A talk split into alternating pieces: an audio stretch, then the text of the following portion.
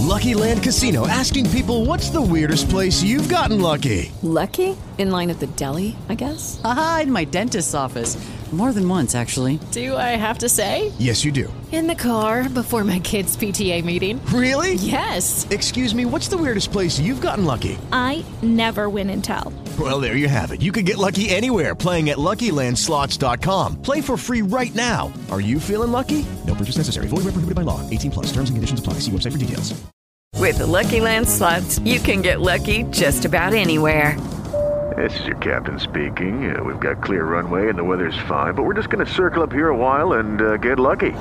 No, no, nothing like that. It's just these cash prizes add up quick. So I suggest you sit back, keep your tray table upright, and start getting lucky. Play for free at LuckyLandSlots.com. Are you feeling lucky? No purchase necessary. Void where prohibited by law. 18 plus terms and conditions apply. See website for details. Well, I think you'll find this a very interesting series. As usual, it's all about you. But I mean the true you. Your immortal self. Your true identity. Not the little garment that you wear, with which you are so identified that you think it to be yourself. No, I'm not speaking of that. I'm speaking of the true you. The being that has no beginning and will have no end. That's the being. Now, our textbook is really the Bible. But biblical language evokes rather than describes. It is all about another world and all about the sons of God who purposely, deliberately came down into this age and are now buried in humanity. And the plan devised before that the world was for their return, thus the experience, the tasting of death, for this is the world of death. So the plan is contained within you, the true you, and you are buried in the man you think you are. And you are not that man at all. It's only a garment, like a suit of clothes that you're wearing. Now tonight my subject is, I say you are God. This is taken from the 82nd Psalm. In 1888, Thomas King, who was the editor of a book that is still to say considered the most scholarly of all of the higher criticisms of the Bible, called the Encyclopedia Biblica. And he wrote, No psalm makes a stronger demand than this upon the historic imagination of the interpreter. The ideas may be perennial, but their outward forms are no longer understood. Now let me quote the passages that he could not understand. And to this day, if you take the historic imagination of man, treating the Bible as secular history, they all will flounder. Here it is. And God has taken his place in the divine council. In the midst of the gods, he holds judgment. And now he passes the judgment. I say you are God, sons of the Most High, all of you. Nevertheless, you will die like men and fall as one man, O princes. Well, if you read it, this implies that those addressed were not men. Otherwise, the forecast that they would die like men would be meaningless. Now the New Testament tells us we are the ones addressed. so we turn to the 10th chapter of the book of John. And the central figure makes the claim, I and my Father are one. And they took up stones to stone him. And he said to them, For which of my good works do you stone me? And they answered, For no good work, but for blasphemy. For you, being a man, make yourself God. And then he said to them, Is it not written in your law, I say you are God? If he called them God, to whom the word of God came, and scripture cannot be broken, do you serve him whom the Father consecrated and sent into the world that he blasphemes because I say I am the Son of God? Here is one in whom the pattern awoke. And he gained the certainty that he was God. Only as the pattern awoke within him. And he tried to tell his brothers that we are the ones addressed in that 82nd Psalm. But they would not believe him. If you've ever seen anyone suffering from amnesia, and I have, it's almost impossible to describe it. you feel like crying. You look into the face of a friend that you know well, and he cannot remember you. You bring his closest friends, his parents, maybe he has a wife, his children, and he cannot recognize them. He does not know them at all, and he is not fooling. He cannot remember them. Complete amnesia. That's what has happened to us. We have completely forgotten who we are. And I am here to tell you that you are the Lord Jesus Christ.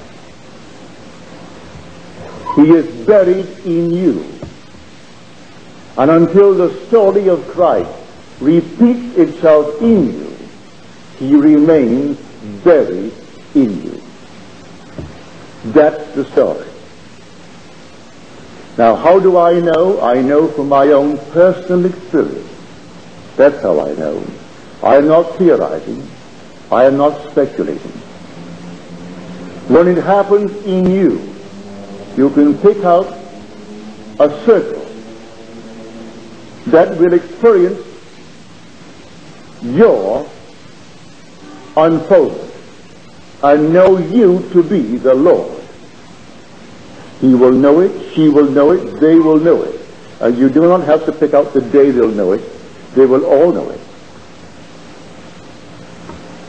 Everyone will know it. This is going to happen to every being in the world. Everyone. Now we are told, though he was in the form of God, he did not think it a thing to grasp, but emptied himself and became man, took upon himself the form of a slave, and was born in the likeness of men. And being found in human form, he humbled himself and became obedient unto death, even death on a cross. Well, the only cross on which Christ was ever crucified is the human form. This is his cross. And that I do know from experience.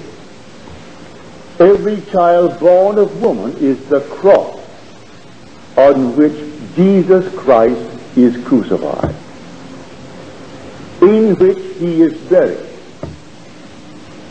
and from which he will rise. And sin to where he was before his descent into this world. But the language used in Scripture evokes, it doesn't describe it. Here is an attempt to describe it. The third chapter of John. He is now discussing with one of the Sanhedrin. Well, a member of the Sanhedrin is the most scholarly, the wisest of Israel, the great teacher, Nicodemus. He explains to Nicodemus that a man must be born again. Now, this is not reincarnation. It has nothing to do with reincarnation. You are now individualized, and you tend forever and forever toward ever greater individualization. No such thing as reincarnation as taught by a very large section of the world and believed in it by unnumbered millions. That's not what he is teaching. You must be born again. But the word is anothen, which means from above. We're all born from below, from the womb of a woman. Everyone must be born from above, from the skull of man where God is buried. It's the birth of God. That's the birth from above. Now he said, no one ascends into heaven but he who descended. Now he names it the Son of Man. That which comes out of man, that is now buried in man. It cannot ascend unless it first descended. It descended into man. When you spank the little child and it breathes, that's the breath of God, which is God himself in that child. For the word breath and the word spirit are one in both Hebrew and Greek. And he breathed into them and they became living beings. But we are destined to be not only living beings, like automatons, we are destined to be life-giving spirits. For as the Father has life in himself, so he is given to the Son to have life in himself. By this act of the crucifixion, crucified on this body, I will then rise and you will rise to exaltation to the Father. Not to see him as something other than yourself, but to be the Father. And you too will be able to say, I and the Father are one our descent into division, and our resurrection into unity. Our descent into the generation of decay and death, and then our regeneration by our resurrection from the dead. Blake paraphrased that statement of the 82nd Psalm in the most beautiful way. To those in great eternity met in the council of God as one man. For by contracting their exalted senses, they behold multitudes, as you and I do. Or expanding, we behold one. One man. All the universal family contained in one. And that one man, we call in the scripture, we call him Jesus the Christ. And they in him and he in them live in perfect harmony in Eden, the land of light. You are dwelling in every being in the world, or you couldn't even perceive them. And they all dwell in you. You are the being spoken of in Scripture as the Lord Jesus Christ. But until the story repeats itself in you, not as an observer observing it, but you, the actor, playing the part, the central part, not observing it as you would observe a theater unfolding before you, but actually the actor, the actor called Jesus Christ. without loss of your identity. You still maintain your own identity, and yet you're cast in the central role of the Lord Jesus Christ. And all the imagery of Scripture unfolds within you. And only then do you really know who you are. So I tell you tonight, you are the ones addressed in that 82nd Psalm that is still considered the most difficult of the 150 Psalms for the historic imagination of the interpreter to grasp. Yes, the ideas are perennial. They're forever and forever. And we read the works of Paul. Paul was determined not to know any Jesus Christ after the flesh, as he himself confessed in his second letter to the Corinthians. Henceforth I regard no one from the human point of view. Even though I once regarded Christ from the human point of view, I regard him thus no longer. He was determined not to conceive of this cosmic being from some little single man in this world. He is buried in humanity. And yet he is not divided. He is a total. He is one. And because he is buried in you, and you're not divided, you are one.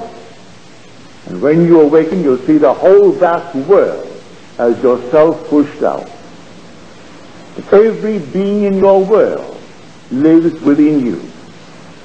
And that all that you behold, though it appears without, it is within, in your own wonderful human imagination, of which this world of mortality is but a shadow.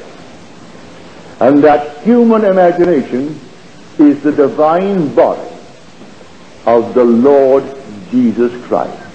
And the Lord Jesus Christ is your own true identity. So when they say, we crucify you, no, we do not crucify you. We stone you, no, not for good works. We stone you for blasphemy. It's going to happen to you. When you dare to tell your vision, even to your most intimate friends, they will think you insane. If they should spread the news that you have actually experienced within yourself the entire story of Jesus as described in Scripture, they will begin to think that man is insane. And they said, why listen to him? He has a devil and is mad. Read it in the Gospel of John. Why listen to him? Any man who gains the certainty from the experiences within himself which parallels the story in Scripture. If he tells it, they think he's insane. For man has been taught to believe in some little tiny physical flesh and blood man that is called Jesus. And the word Jesus means Jehovah. The same word is Jehovah. It is the Lord God, the Savior of the world. But he is buried in man. In every man. Not a chosen little crowd, but every man. You want to know his name? His name is I am. You can't go any place and not know that you are. You may forget this very moment and suffer total amnesia concerning your present physical state and not know who you are, where you are, or even what you are. But you can't forget that you are. No man can be unaware that he is. He can be unaware of who he is and what he is and where he is, but he can't be unaware of being. And that is the name of God forever and forever. So my name is in him, we are told. And because of that, you are immortal. So we are the sons who came down, not because we did anything that was wrong. It's not a fault, as taught from the pulpits of the world. This was a deliberate descent into this world of death and decay to prove our own creative power that we could die, literally die, not pretend that we are men. If you are a God pretending that you're a man, you would know who you are, and it could not do anything for you. You had to completely empty yourself of all that you are, your wonderful divine form, your heavenly rank, and actually come down and suffer total amnesia and believe that you're man to experience death, for all men die. So I say you are God, sons of the Most High, all of you. Nevertheless, you will die. You will die like men and fall as one man, O princes, one man who is God the Father, containing all, came down. And now, through the act of the crucifixion, we are now transformed. And from the crucifixion, we are exalted to the Father. So when you rise, you're not rising as the Son of God. You're rising as God the Father. And what is the Son then? If we're all then God the Father, and if He's a Father, then where is His Son? Humanity is transformed. And the whole of humanity is symbolized in the single youth called David. And David is the son of the Father. You are the father of David. you do not know it yet, but you will know it. When you see him, there is no uncertainty as to this relationship between you, God the Father, and your son David. You might think the whole thing is a legend. Well, it is.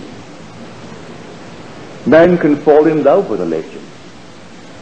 Israel fell in love with David. I mean David, the son of Jesse. And Jesse means Jehovah exists. Is the son of Jehovah who is. Any form of the verb to be, which is I am. And the day will come when you've completed the journey. He will stand before you and call you Father. And you will know you are his Father, and he will know he is your Son. There will be no uncertainty as to this relationship between you, God the Father, and your Son David, who is the essence of humanity. If you took all the generations of men and all of Hey guys, it is Ryan. I'm not sure if you know this about me, but I'm a bit of a fun fanatic when I can. I like to work, but I like fun too. It's a thing. And now the truth is out there. I can tell you about my favorite place to have fun. Chumba Casino. They have hundreds of social casino style games to choose from with new games released each week. You can play for free anytime, anywhere and each day brings a new chance to collect daily bonuses. So join me in the fun. Sign up now at ChumbaCasino.com. No purchase necessary. VGW. Void were prohibited by law. See terms and conditions. 18 plus. their experiences and simply condense it into one single being and personify that being, he would come out as David. So having gone through the gamut, all that man could ever conceive of, and having played all the parts, then you come out. And when you come out, you're God the Father. And your son is David, the essence of all that you went through as man. And that is the story of the Bible. it cannot spell it out because how can you find words to describe it? I started to tell you earlier how he tried to tell it in the third of John. And when Nicodemus could not understand it, these are the words that he used. It's all beautiful imagery, but true. You'll find, you, if you can, a more beautiful image for one to use to express this experience. He said, as the Son of Man, speaking now, first of all, he said, as Moses lifted up the serpent in the wilderness, so must the Son of Man be lifted up. And you will wonder what on earth is he talking about? What can that do for me here? He's trying to explain how man ascends. But I tell you, having done it, I know how it's done. You cannot do it by taking thought. It just happens. In the fullness of time, it happens. And this is how it's done. First of all, you're told you are the temple of the living God. And the Spirit of God dwells in you.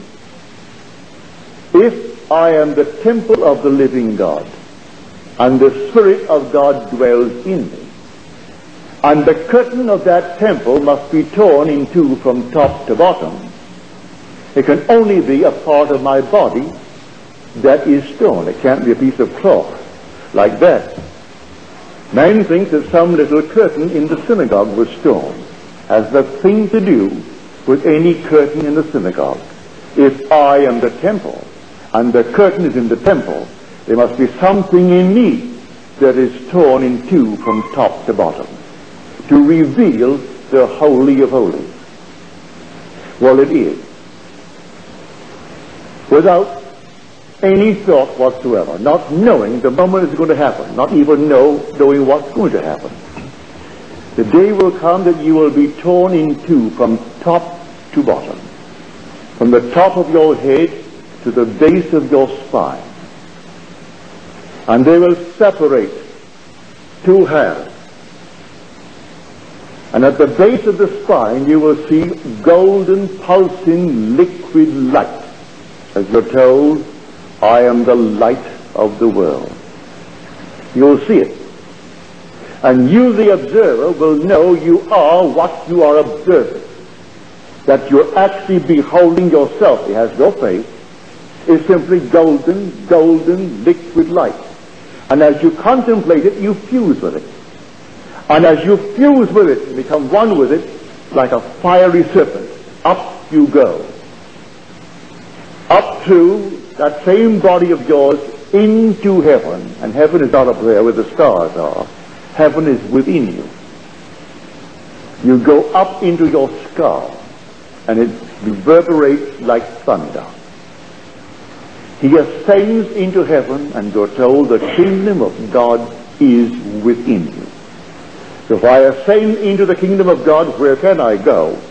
But into myself, right into my own skull. So no one descends but he who ascends, and no one ascends but he who descends. And then I saw what I am. That is the thing that came down into generation at the base of my spine. When I fell into generation and therefore decay and death. And now I behold it and I fuse with it and up I ascend like a fiery serpent.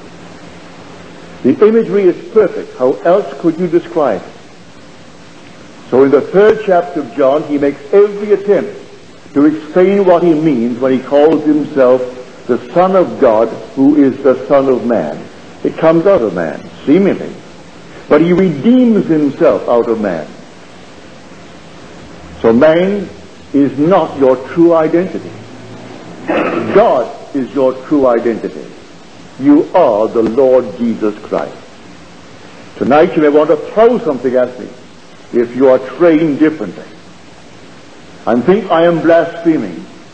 I am not blaspheming. I'm speaking the same words of the one recorded in the gospel. It said of him, you blaspheme because you being a man make yourself God. He knew he was not a man. For I cannot address beings and say to them, you are the sons of God, sons of the Most High, all of you. Nevertheless, you will die like men. For if I'm going to die like a man, I cannot be a man when I was addressed. I'm something other than man. But he tells me what I was. You were the Son of God. If I am the Son of God, then I must be like God, whatever God is. And he isn't man. He comes down and he redeems man. But who came down? The sons of God. And all of us are the sons of God. And all of us together, not one must be missing, make up God the Father. and each, in his return, will be that God the Father, the totality. He will be the one God and Father of all. And he will have the one Son, and that Son will be the sum total of all of the experiences of humanity, fused into a single whole and personified, and it's David as he stands before you. And he is just as he's described in the book of Samuel. An eternal youth. For eternity is not an old man. Eternity is personified as a youth. Eternal youth is my son. And he wears the form, yes. For I can tell you, the face is human, the voice is human, the hands are human, but do not ask me about the body. I could not describe the body. I have no image on earth to tell how someone could embrace me whose face is human, whose hands are human, whose voice is human when he asked me the question. And yet when he embraced me, our bodies became one. In this world of Caesar, one plus one equals two. In divine mathematics, one plus one equals one. We became one. So in the end, there's only one body, one spirit, one Lord, one God and Father of all. There will not be two of us. You and I are one. Because if you have the same son that I have, and you will, be fully conscious of it, then you and I must be one. And if we have the same son, then we are the same father. Yet without loss of individuality. Without loss of our identity. I will know you in eternity, yet I'll know you as God the Father. I know you as the one whose son is my son. And if your son is my son, then we are one.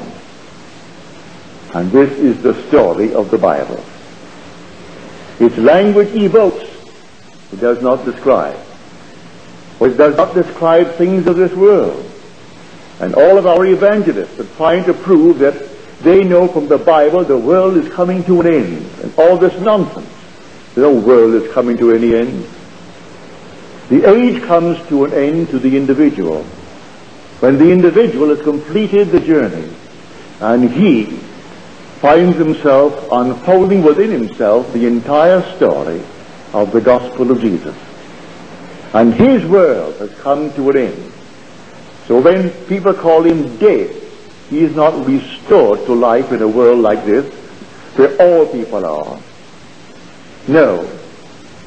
He is in a new age altogether, an entirely different age, age called the kingdom of heaven, which is a body. It's not a realm. Wherever he is now, clothed in that heavenly body, is heaven. For nothing can remain imperfect in his presence because he is perfect.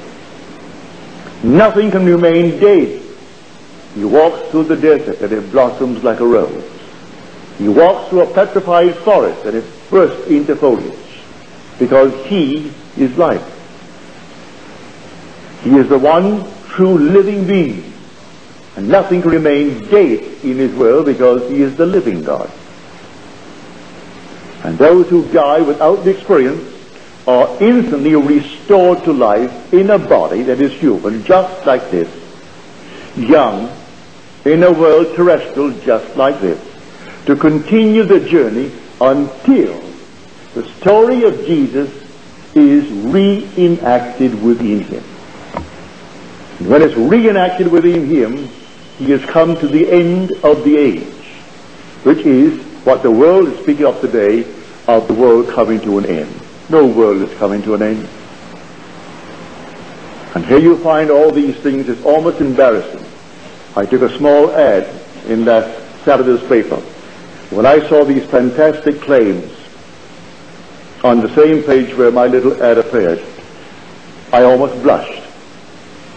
Come and see this multi-million altar made of gold and all the nonsense and all the silliness that you read, all in the name of the Bible. And the Bible has nothing to do with this age. It's talking about you, the true you, not the little garment that you shave in the morning. That is simply something that hides you. It hides the being that you really are. It's talking of your true essential being that deliberately came down and emptied himself of his divine right and took upon himself the form of a slave. Now listen to the words. He took upon himself the form of a slave and was born in the likeness of men. He equates slavery with men. And being found in human form, the three of them, he equates, he identifies the three as the same. But a man may be right living in a fabulous world. He has homes all over the world. And maybe he can sign a check tonight and it will be honored tomorrow morning for $10 million without batting an eye. But he's a slave of the body that he wears. If he had all the money in the world, and if he had millions under his control, like any dictator of a fabulous land would have them under his control, to put them in slave in slavery with impunity. Yet the dictator who can make the order to execute that one without trial and that one, he cannot command one of his slaves to perform the natural functions of his body. He has to do it all for himself. He has to eat and drink. He has to assimilate what the body can assimilate, and he has to expel from that body what it cannot assimilate, and he has to do it all by himself. Isn't that a slave? These bodies enslave us. No matter how we are in this world, we drive through with our wonderful chariots and all the red police leading us and following us, and the one waving to the crowd. And maybe she is dying or he is dying to get beyond it because no one can do for her or for him what she has to do for herself, and the time has come. Isn't that slavery? So being found in human form, and he calls it a slave. He became obedient unto death, even death upon the cross. This is the only cross. And may I tell you, it's not a painful cross. When I experienced the crucifixion, it was the most ecstatic, the most wonderful feeling. They are vortices that nailed me here, not pegs as seen in pictures. How they arrived at those pictures, I do not know because there is no description, no personal description of Jesus in the Bible. You cannot go through the 66 books and find one simple little personal description of Jesus. Yet we have all these paintings and all these things with nails made of wood or made of iron. Not. They are vortices. Here is a vortex. That's a vortex, a vortex, a vortex, and my two feet. Six vortices. And when they actually enter, it's sheer ecstasy. For you made the decision to give up your divine rank and take upon yourself this garment. And the act of taking it was not a painful act at all. You deliberately did it and took upon yourself the form of a slave. And being found in human form, you became obedient unto death. Yes, the death on this cross. There is no other cross. In spite of all that has been said to the contrary, that they had a little piece of wood from the cross here, a little piece of wood there. If you took all the little pieces of wood together and put them together, it would build this house. And one man carried that cross. One has a little piece of cloth. This came from his robe. Another one, another church has a piece of cloth. Another church has a piece of cloth. Take all the cloths together that he wore as a robe, it would clothe an army. And yet people go blindly on, looking upon these little things and bowing before it. has nothing to do with it. As you're seated here tonight, no one is more holy than you are because the Lord Jesus Christ is buried within you. And you do not have to bow before anyone in this world. No one is more holy than you are. He may be richer, he may be stronger, he may be wiser, he may have all these qualities, and you do not possess them, but he is not any holier than you are. And in the end, when you awake, he cannot be any wiser. Because when you completely awake, you are the wisdom and the power of God, as defined in Scripture. So don't think anyone on earth, regardless of his accomplishments, will transcend you. For that's the being of whom I speak and will continue to speak throughout the series. Or we will interlace it with what many would like to hear concerning the use of the law while we are waiting for redemption. How to use it wisely in this world and achieve certain objectives, certain goals in this world. That can be done. No question about it. Here in this audience tonight sits the gentleman. The embodiment of the law. As he said to me, I go home, I sit in my garden, in my patio, and I dream, but a controlled dream. He worked in the city, Culver City. He did not have the educational qualifications for the job that was vacant. He had to have a college education to qualify. He did not have one. Went to high school, and that was the last of his education. I saw the fall that came down from the powers that be. He is now, in spite of the so-called lack, which by law he had to fulfill, didn't fulfill it at all. Did it all in his imagination. And now he is the purchasing agent of the city of Culver, Culver City. And that money is funneled through his hands every year. I asked him and he drove me down the other day, he took me downtown. I said, how much do you have to spend in the course of a year? He said, my budget runs about 800000 a year. It all comes through his fingers. Everything must come through his hands that the city needs. He has to okay. So here is a complete violation of the laws of Caesar.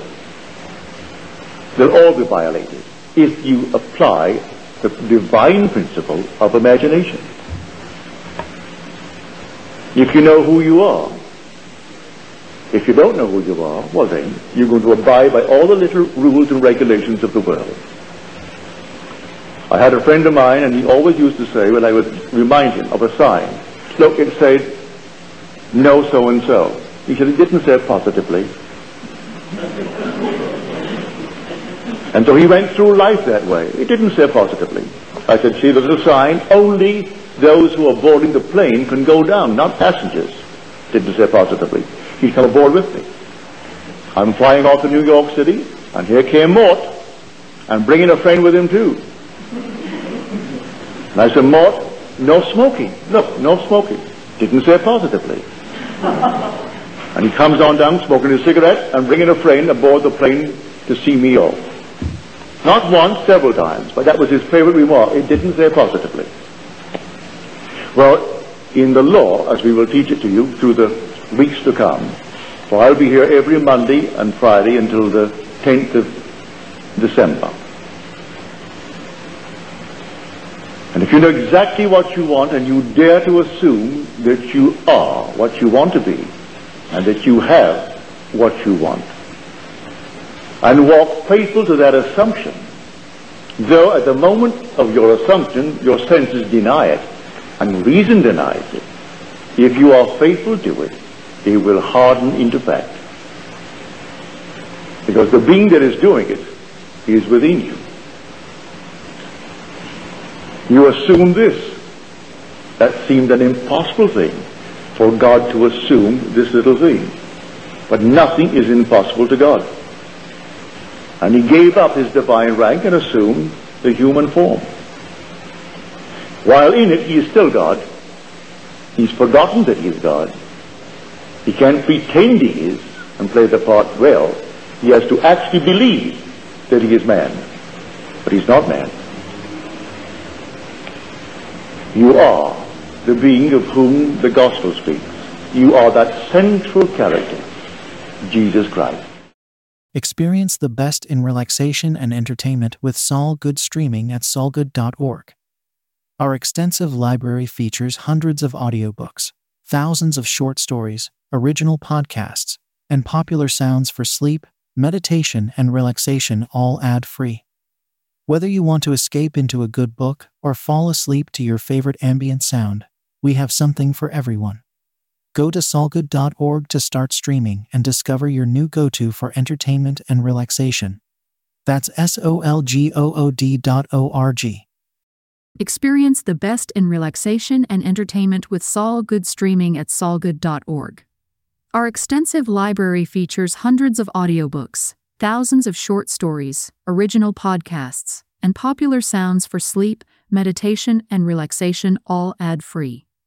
Whether you want to escape into a good book or fall asleep to your favorite ambient sound, we have something for everyone. Go to solgood.org to start streaming and discover your new go to for entertainment and relaxation. That's S O L G O O D dot O R G.